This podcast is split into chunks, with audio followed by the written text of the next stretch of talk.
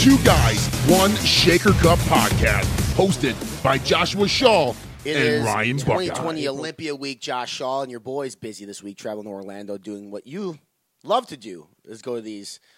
I don't know if you want to call it an expo this year, but uh, before we hop into today's subject, does the Olympia week mean anything to you and your business at all?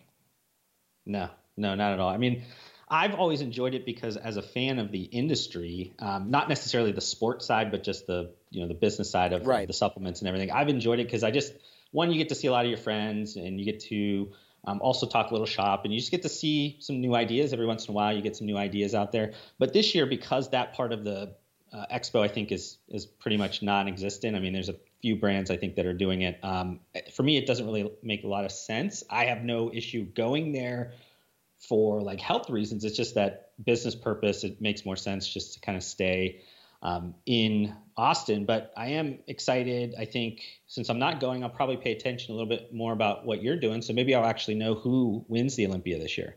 I mean, I think we've, it's already a foregone conclusion. I think most people already are picking who won the Olympia, although I, I kind Oh. of hope it doesn't happen. So, Is it? We already know who's going to win. Is it? Is this like It's pro wrestling. drama that I don't know about? Yeah, it's professional wrestling. Since Jake Wood took Oh. over, and they've they've already scripted out the entire weekend. There's going to be chair shots on Friday. Saturday is going to be a comeback. It's going to be uh, entertainment at its best. With I don't know how many fans. It's interesting you brought up like I mean the booths. Like I've had six brands I think reach out to me now asking me to stop by their booth. I'm like, wait, what? Uh, how? like how quickly could somebody get? I mean.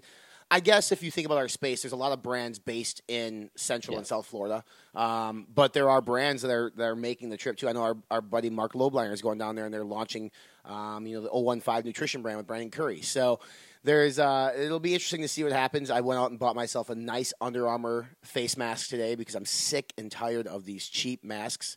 You know, I mean, they, they, this, Yeah. it sucks. I'm, I'm, I'm, thankful I don't interested to hear if, if you like it because I've been looking at it as well because I feel like if this is going to be still a reality into 2021, I need to get one that I like because I just I can never find anything that I like because it seems like one's too big, too loose, too I don't know. It's annoying. I wore it for ten minutes, and it's a thousand times better than any other mask I wore. It's hmm. it's comfortable. I mean, we could just start a fashion show at this point and talk about. What's we, maybe on our next episode we should just talk about the the masks, the top five masks on the market, affiliate links, and you and I become rich. Simple as that. That's what we're gonna get. That's what we're gonna give an award. One of the uh, golden shakies is gonna be the best mask this year. we, we got to do the golden shakies. Uh, th- We do. we We're gonna yeah. have to do that. Good I hope thing. people are excited about that. I forgot last about year was that. super fun. Yeah, it was. All right, let's talk about uh, today's topic. And I and, and you yourself, we probably get a lot of questions or inquiries on self manufacturing or manufacturing products for themselves versus outsourcing it to a co-packer versus an equity play with a co-packer. I mean, I would say what 95 97% of our space probably outsources their stuff to a, a co-man, maybe 99%, I don't know, probably 99%, right?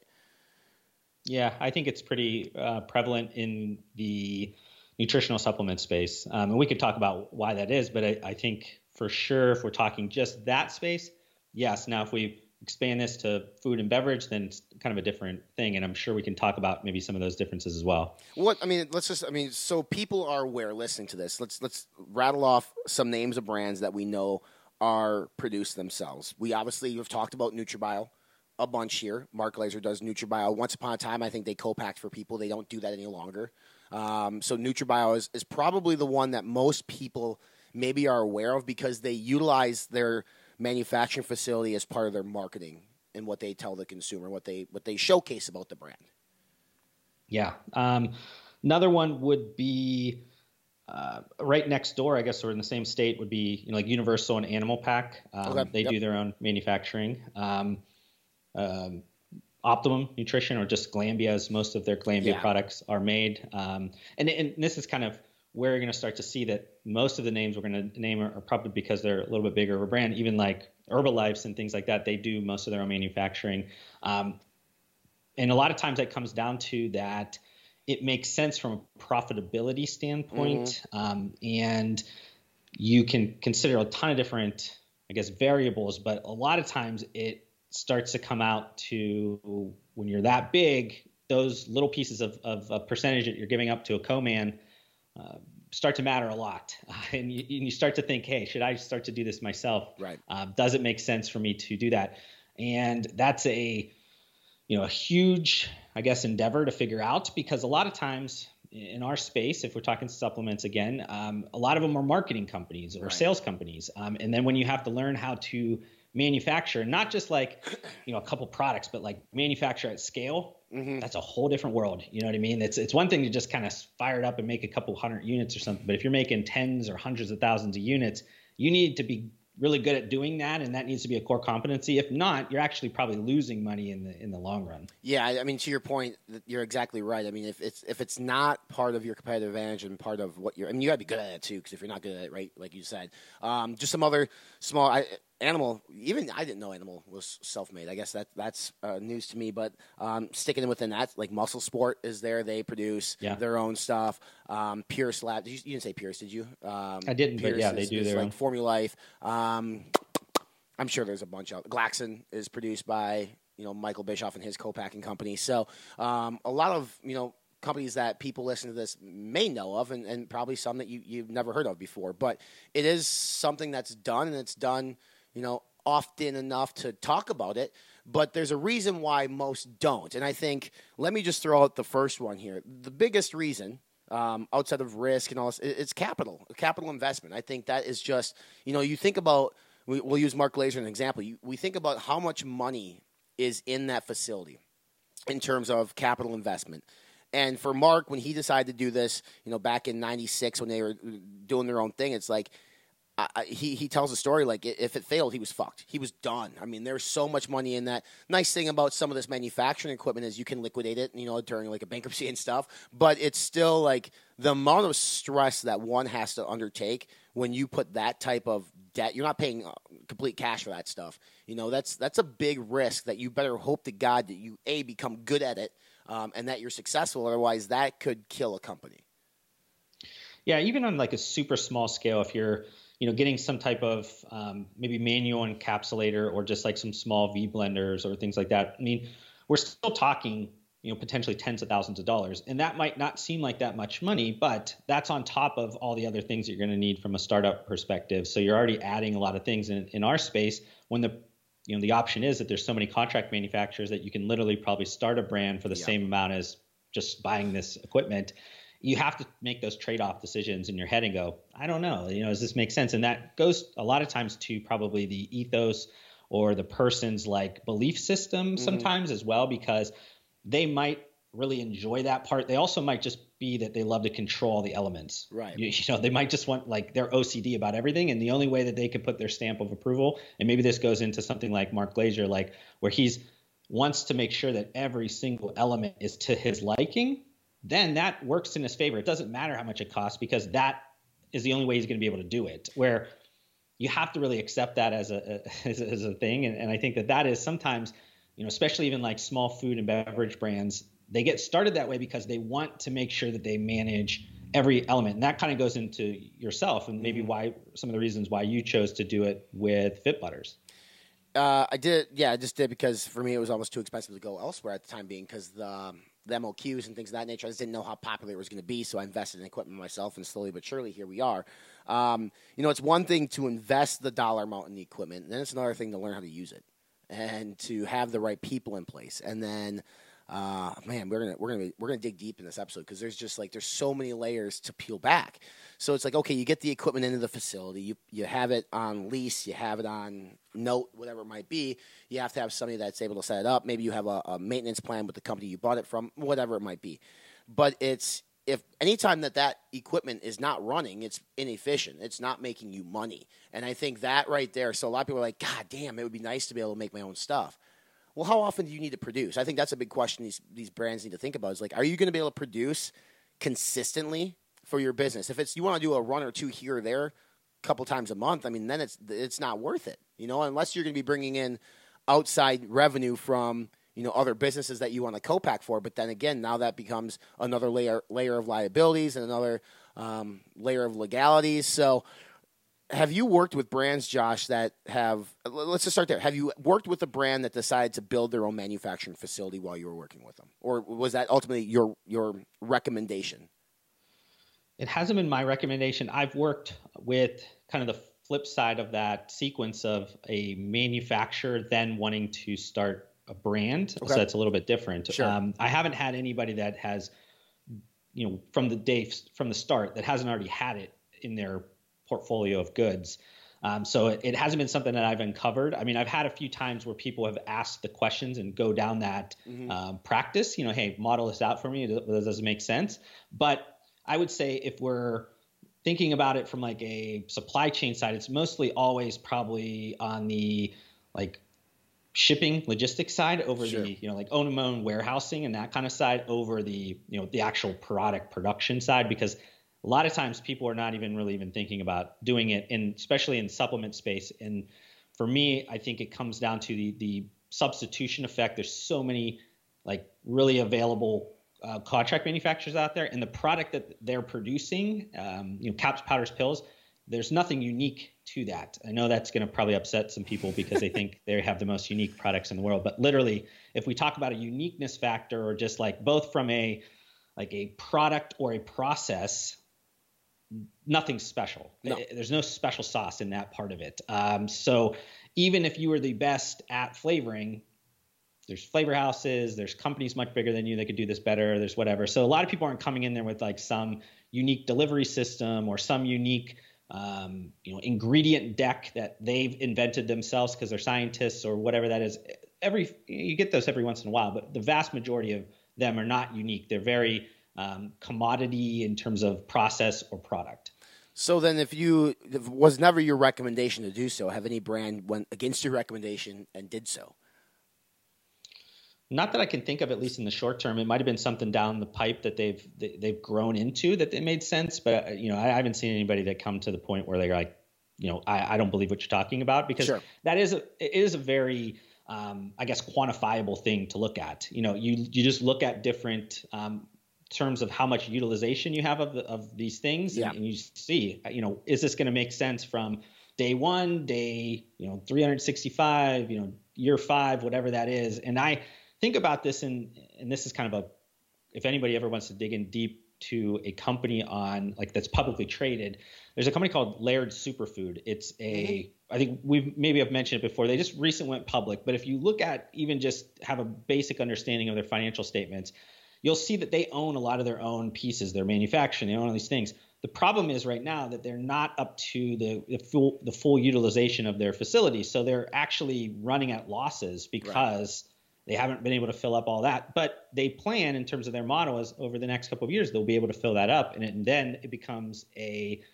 positive, not a negative. But they're also running off of tens of millions of dollars of investor capital. So you, you know they have something that a lot of people probably don't have, and why they're making the decision they're making. It's interesting. This might have been a good episode to have Mark on, but uh, you know, at what point did he decide to bring in other brands to pack for, and then at what point did he have to cut? I know he cut off when they became too big to do it. Like they they run pretty consist. I mean, I don't think I've ever been in that facility where there wasn't something being utilized. It's not like every machine's being utilized at every second, but something's going on. Um, so let's let's let's stay on the, this track of like risks or um, you know things that that are I'm not going to call it a negative, but you know things that are tough to do. Um, another thing is like your you call it licensing your um, you know your your legal ties with the state if you're gmp and having to pass all that stuff you have to keep different books log books you have to have c of a's you have to have, you have everything needs a lot number i mean there's a lot of complex stuff that goes i mean I, I don't know. I don't even know everything that goes into it. I've done a shit ton of research on my side of things for food, but there are so many things. Like, luckily for me, I I produce within a GMP facility. It's not my responsibility to to do that stuff with the state. However, it's my responsibility to upload GMP practices while I'm in there. So I don't know what the, the, and you might have a better understanding of what it takes to become a GMP certified facility because in our space, in sports nutrition, those three letters mean more it seems like than than a lot of other spaces. You hear people all the time, well, we're a good manufacturing practice facility, which means you can trust that what's in this product is actually going in this product.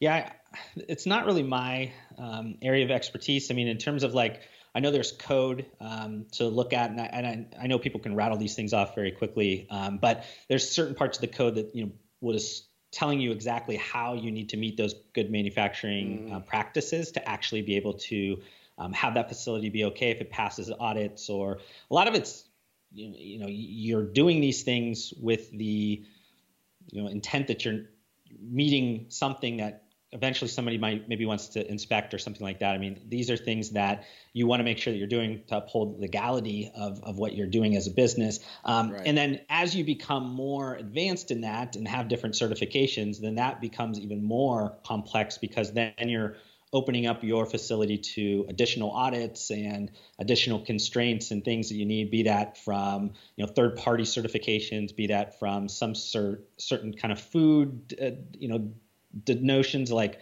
gluten free, mm-hmm. um, you know, certified gluten free, or like halal, or like any of these other things that you need to make sure that you get for whatever kind of purpose of your food, beverage, or, or nutritional supplement brand is. But you know, those things uh, just as a whole, like if you are somebody that is coming from like a digital marketing background and you you see an opportunity in the in the uh, sports nutrition space, and you're like, I'm going to go and you know launch this pre workout because I know that I'm going to be able to sell a bunch of units, but I'm going to make it myself that just being able to flip your brain to become that detail oriented in a space that you've never even understood that to me is like a huge hurdle to get, get over like you mentioned because there's so much opportunity cost that you are losing by trying to master something you're not good at right. um, other than just you know outsourcing that to somebody that's really good at that or maybe you know good enough that can, get you through yeah 100% i mean for me like I, I, tell people this all the time the last eight months of my life i've learned more about manufacturing and facility management and all that stuff but i don't think that way i'm a marketer i'm a brander i'm a sales guy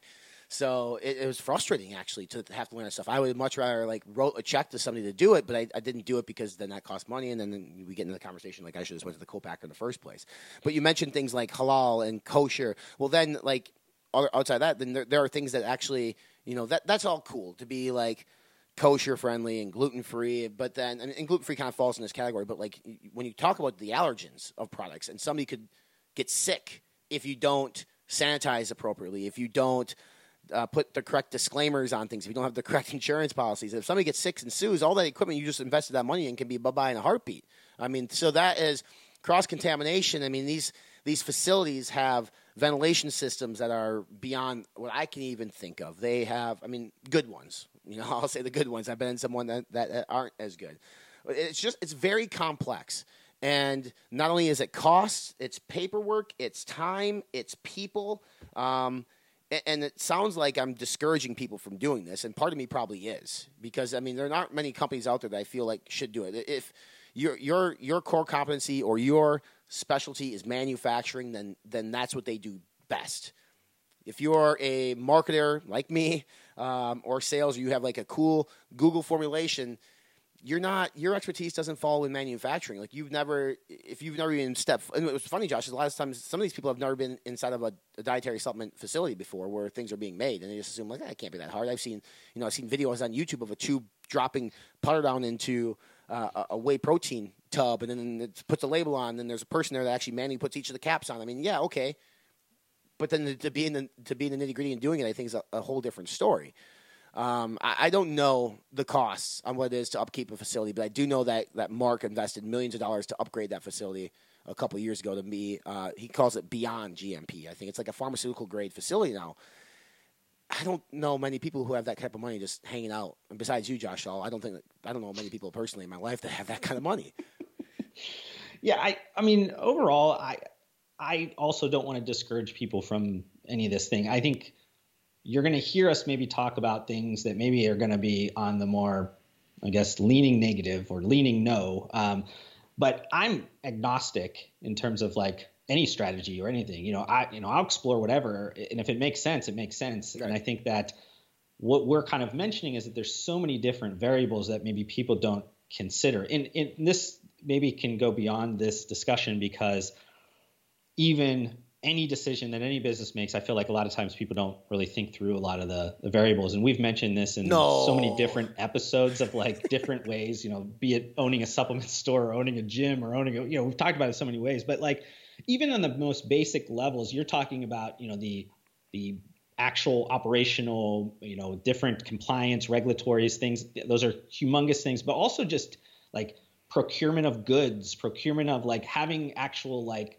everything in a sequence or, or a um, schedule that makes sense and knowing lead times and knowing how to source those things and everybody has their own and you know sometimes something runs out and having backups and like all of that time you spend doing those things there are people at these co-mans that that's what they do yeah. they do that a lot they've they've already vetted out a lot of different uh, vendors or suppliers that you need sometimes you need to step in and help them but for a lot of times you save all of that time and effort by being able to pass that off. And then that goes into the margin. So everybody will always say, like, well, you know, I can make more money by doing it myself. Yeah, but you're only thinking about it from the, mm-hmm. I guess, the financial um, perspective. You're not looking at it from like an economic perspective. Like there is an opportunity cost that you lose by not putting your time and effort towards things that you can make more uh, value from. You you going out and sourcing, you know, the the um, digital uh, packaging. Mm-hmm. You know, mm-hmm you know other people could do those things especially as like an entrepreneur or whatever. And i understand that sometimes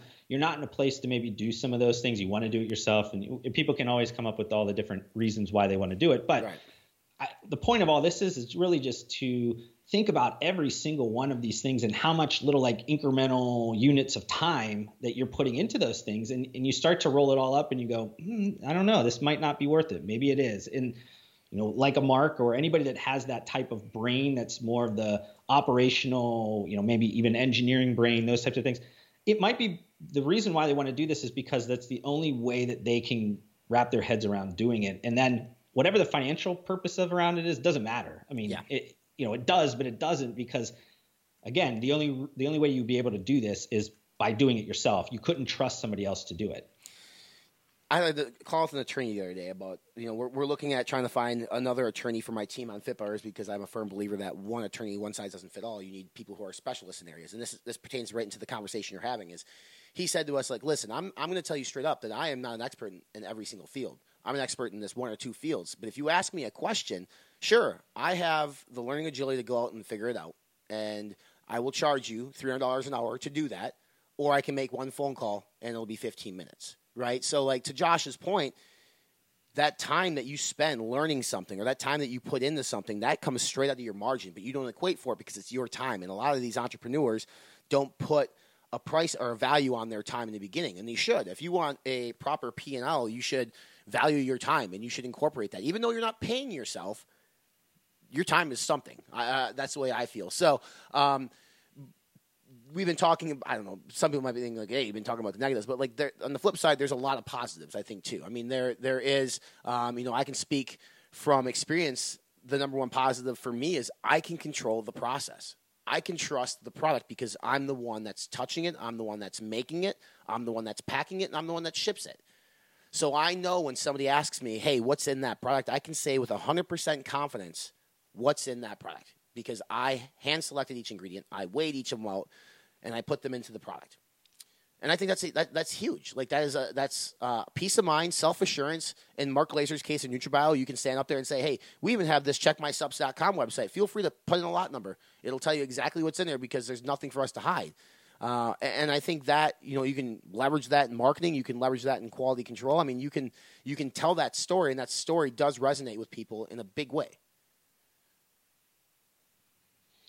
Yeah, I think another one would be, and this is probably overlooked as a positive, um, but you know, you doing it yourself, like you said, there's some control element, but there's also that you're the only one that's ever going to put the priority as the top as as you. You yep. your own brand is the top priority. Now, if you work with the co-man, they have tons of them, and odds are, if you're a small upstart, you're not the biggest fish, and they, and they don't care about you. And and that's not to say that they will treat you any less great. Right. It's just that if you ask for something or you look to try to lean on them a little bit, you don't have any leverage. And they're going to sometimes bump you from schedules. They're going right. to do what they need to do. And that might end up ruining your business because you don't have any control in that part of it. So it does also help you just from prioritization of like, yeah, you're the number one priority in your own business. So if you're doing it yourself, you are the one that's going to be able to do it at, at what you need to do.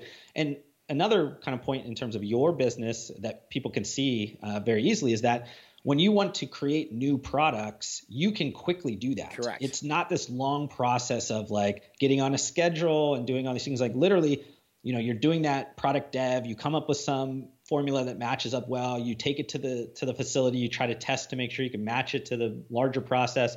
and you go down and you go, this is pretty good. All right, let's turn it on next week. We're going to launch it. You know, that's how quick things could move. That's a super big positive, especially when you're a small upstart brand, because speed is one of the biggest things that you have over scale. Is yes. that people can't move as fast as you. You they might not be you might not be as profitable as them. You might not have as much resources, but you can move much quicker, um, and that's important. Hundred percent. I mean, you think about trying to for, for, I mean, yeah, for me, I can get a, a, new product launch, an idea to market within a couple weeks. I mean, my biggest holdup is getting the ingredients shipped into me and labels printed. That's that's my biggest holdup. Everything else is pretty quick. But if I wanted to do this in, through a co-man, what I would have to do is call them up and say, "Hey, I need X amount of volume. When can you fit me in?" And to Josh's point, you're a small fish sometimes in a big pond you know, if you're, and depending on what industry you're in too, because think, if you're in like pills and powders and, and you're at like a, a larger manufacturer, you probably wait in line. If you're in beverage for, you know this, Josh, if you're in beverage, you're waiting forever. Uh, I mean, look at Redcon and MRE. Like they had to wait a long time for, for line time, and that's Redcon one, a $100 million company. So, it is you're you're at the mercy of the co-packer um, to fit you into the schedule, and then that determines your timelines. And what happens more often than not, Josh, on those timelines? They, they get, get pushed. pushed. They get yeah. pushed. I mean, I, I, I, you hear it all the time. Like, hey, the co-packer says we can have this done by the third week in November. Next thing you know, it's January first. It's still not done. You're haunting the co-packer. When can it be done? And it happens all the time. I mean, it, it almost seems like it happens more often than being able to hit timelines. And I don't know if that's a fault of the co-packer, if that's a fault of poor planning, sourcing, especially during COVID, trying to get ingredients. It was kind of crazy. But this way, you know, the only reason you don't hit timelines is because it's on you. Like it's something that you did. You didn't, unless, like I said, maybe your generic beta alanine is chilling and over in the docks in China, whatever.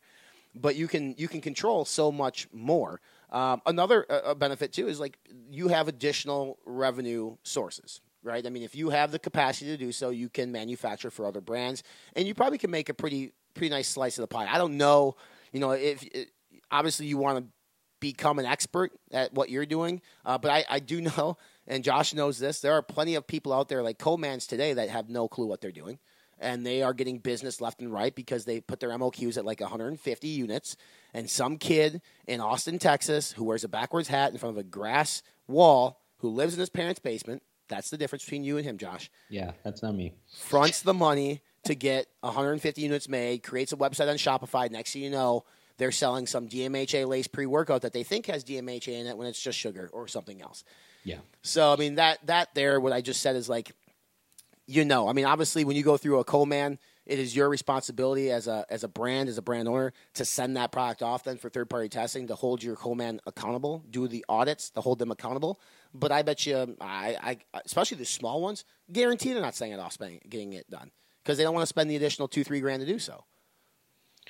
Yeah, when we're talking small manufacturers in our in the space of nutritional supplements, I think the biggest thing to, to know the difference between um, somebody that is legitimately doing it on a small scale and not is if you look at the price per unit that you're quoted at these small ones. Now, that's sometimes can be fluffed or whatever, but if you're getting a similar price point to somebody that's running thousands of units, it's impossible to make any money from a financial perspective unless that company is a part of like a bigger portfolio of manufacturers or some private equity firm or somebody's trying to just win business. There might be something. There might be some other things, not just what I'm talking about. But right. if somebody is quoting you, you know, 50% more than what you would get if you did thousands of units. Odds are the reason why they're doing that is the only way they can make money on this is that they have to be able to charge you more money and they're probably doing it the right way. They just like anybody else, they're starting up, they're trying to build their book of business, they're trying to do what they need to do. So not always w- will some of those businesses be bad. They're they're trying to do it the best way they can. There's good and bad ones. I would say the majority of them are probably more leaning on them not so good, but I would say there are a handful of them that do a really good job, and they're really the only option for smaller um, supplement entrepreneurs that want to start out doing this because it's not the same as what you could do in like food and beverage where you can go and go to a commercial kitchen they have all the things there for you. You can, you know, get a couple hours there. You can work on your, you know, product that you did in your own kitchen. You can replicate it there, make sure it's packaged per- properly, and sell a couple dozen units. You can't do that in supplements. There's not really like that option that you can just like go to this facility and rent it out and and use the old hand cranks, uh, you know, make a couple capsules, you know, put them in a bottle and, and send them off like they do in the labs. Like it's, I'm sure they're I guess I take that back. I'm sure there probably is, but those are not. You know, those are not you know the bathtub method exists today still. Yeah, I was like, I was thinking about the uh, bigger, faster, stronger movie where they were making it in the bathrooms or in the uh, in the garages where Yep. they just hired a bunch of people to like put sugar or something in the, the things. Such a yeah. That, that I remember that scene uh, like yesterday. Um, so all in all, I, as we wrap up the show, there's positives and negatives to literally everything, and I think uh, if you get to so the one, it depends on two like what your. So I think of a, a company called Revive MD. I don't know if you you've heard of them, right? They're they're um, higher quality, or they sell themselves on higher quality, efficaciously dosed general health supplements um, you know, their point of differentiation is quality. So in their case, does it make sense to do a facility? It makes sense to have the conversation, but I don't know if it makes sense to do the investment. Um, if that's not a point of differentiation for you, then then you don't necessarily need to go out and try to invest and build your own facility. Uh, or if you're not growing, you know, if you're not growing month over month, then why the hell would you build a facility? You know, you're not going to utilize the full utilization because, again, we'll, we're going to this a hundred times. For every second and minute that those machines are not running in your facility, it's costing you money. You're not making money back. It's no no different than you know grocery store. If, if there's a product that sits on a shelf that doesn't move, it gets cut. You know, it, it needs to get moved. It's the same premise within manufacturing. So. Um, you know, I- I love the idea, the concept of, of self manufacturing. I'd love to be able to do it myself on a bigger scale, and maybe I will where I'm at. But it's not for everybody, and it's not easy, and it's a headache. I mean, there's if you get one CFR 111 or you get a CFR or violation in our field, not that they're going to shut you down, but that's now all of a sudden you have a black eye on your record, and there are people who look at that and say, "Well, shame on you." And they don't forgive as easily as some others do. In this space, it seems like once you get one of those violations, you get a written notice from the FDA. Even if you correct the wronged action, it still exists out in the internet that people can circulate around. And next thing you know, you're making shady supplements. Yeah, and I'll just leave on like this last point because I, I know this is something that even the you know the highest of the high people like a Mark Glaser or something that has this um, you know they do it for a certain reason. Contract manufacturing, a lot of them are doing things extremely high quality. So it doesn't necessarily mean that if you want to have the high quality brand that you need to go and do it yourself. Um, honestly, they're, the only reason why we have a supplement industry the size we do is is because of these contract manufacturers. So for them, um, sometimes you have to obviously find the right ones. If you that's something that's a huge like hurdle that you want to cross. Like I want to have the most highest quality, the most efficaciously dosed, safety oriented certifications up the wall, whatever that is. There, you're going to have to find the right ones. But Right. I think it's. I want people that are, that are listening to this not to think like, well, if I don't make, if, if it's not self-manufactured, it must be garbage because that's the farthest thing from Correct. the truth. It- it's just that if you do control it yourself, you could still make garbage stuff stuff as well. So Oh, and people, some people make garbage stuff intentionally. I mean that that it, it- really exists. So uh, if you like what you heard here on the podcast, hit that subscribe button and write us a review. Uh, give us feedback. Let us know what brands that you like, and if you know anything about them, that'd be great too. You can follow us on our social media platforms. We are on Facebook, Instagram, Twitter, LinkedIn. Um, it's two guys, one shaker cup. We're we're gonna do the shakies, I think, in the next episode. I think it's time that we do the golden shakies. Josh Shaw. I think so. I'm excited. I'm, I'm, you're excited. Feel my nipples.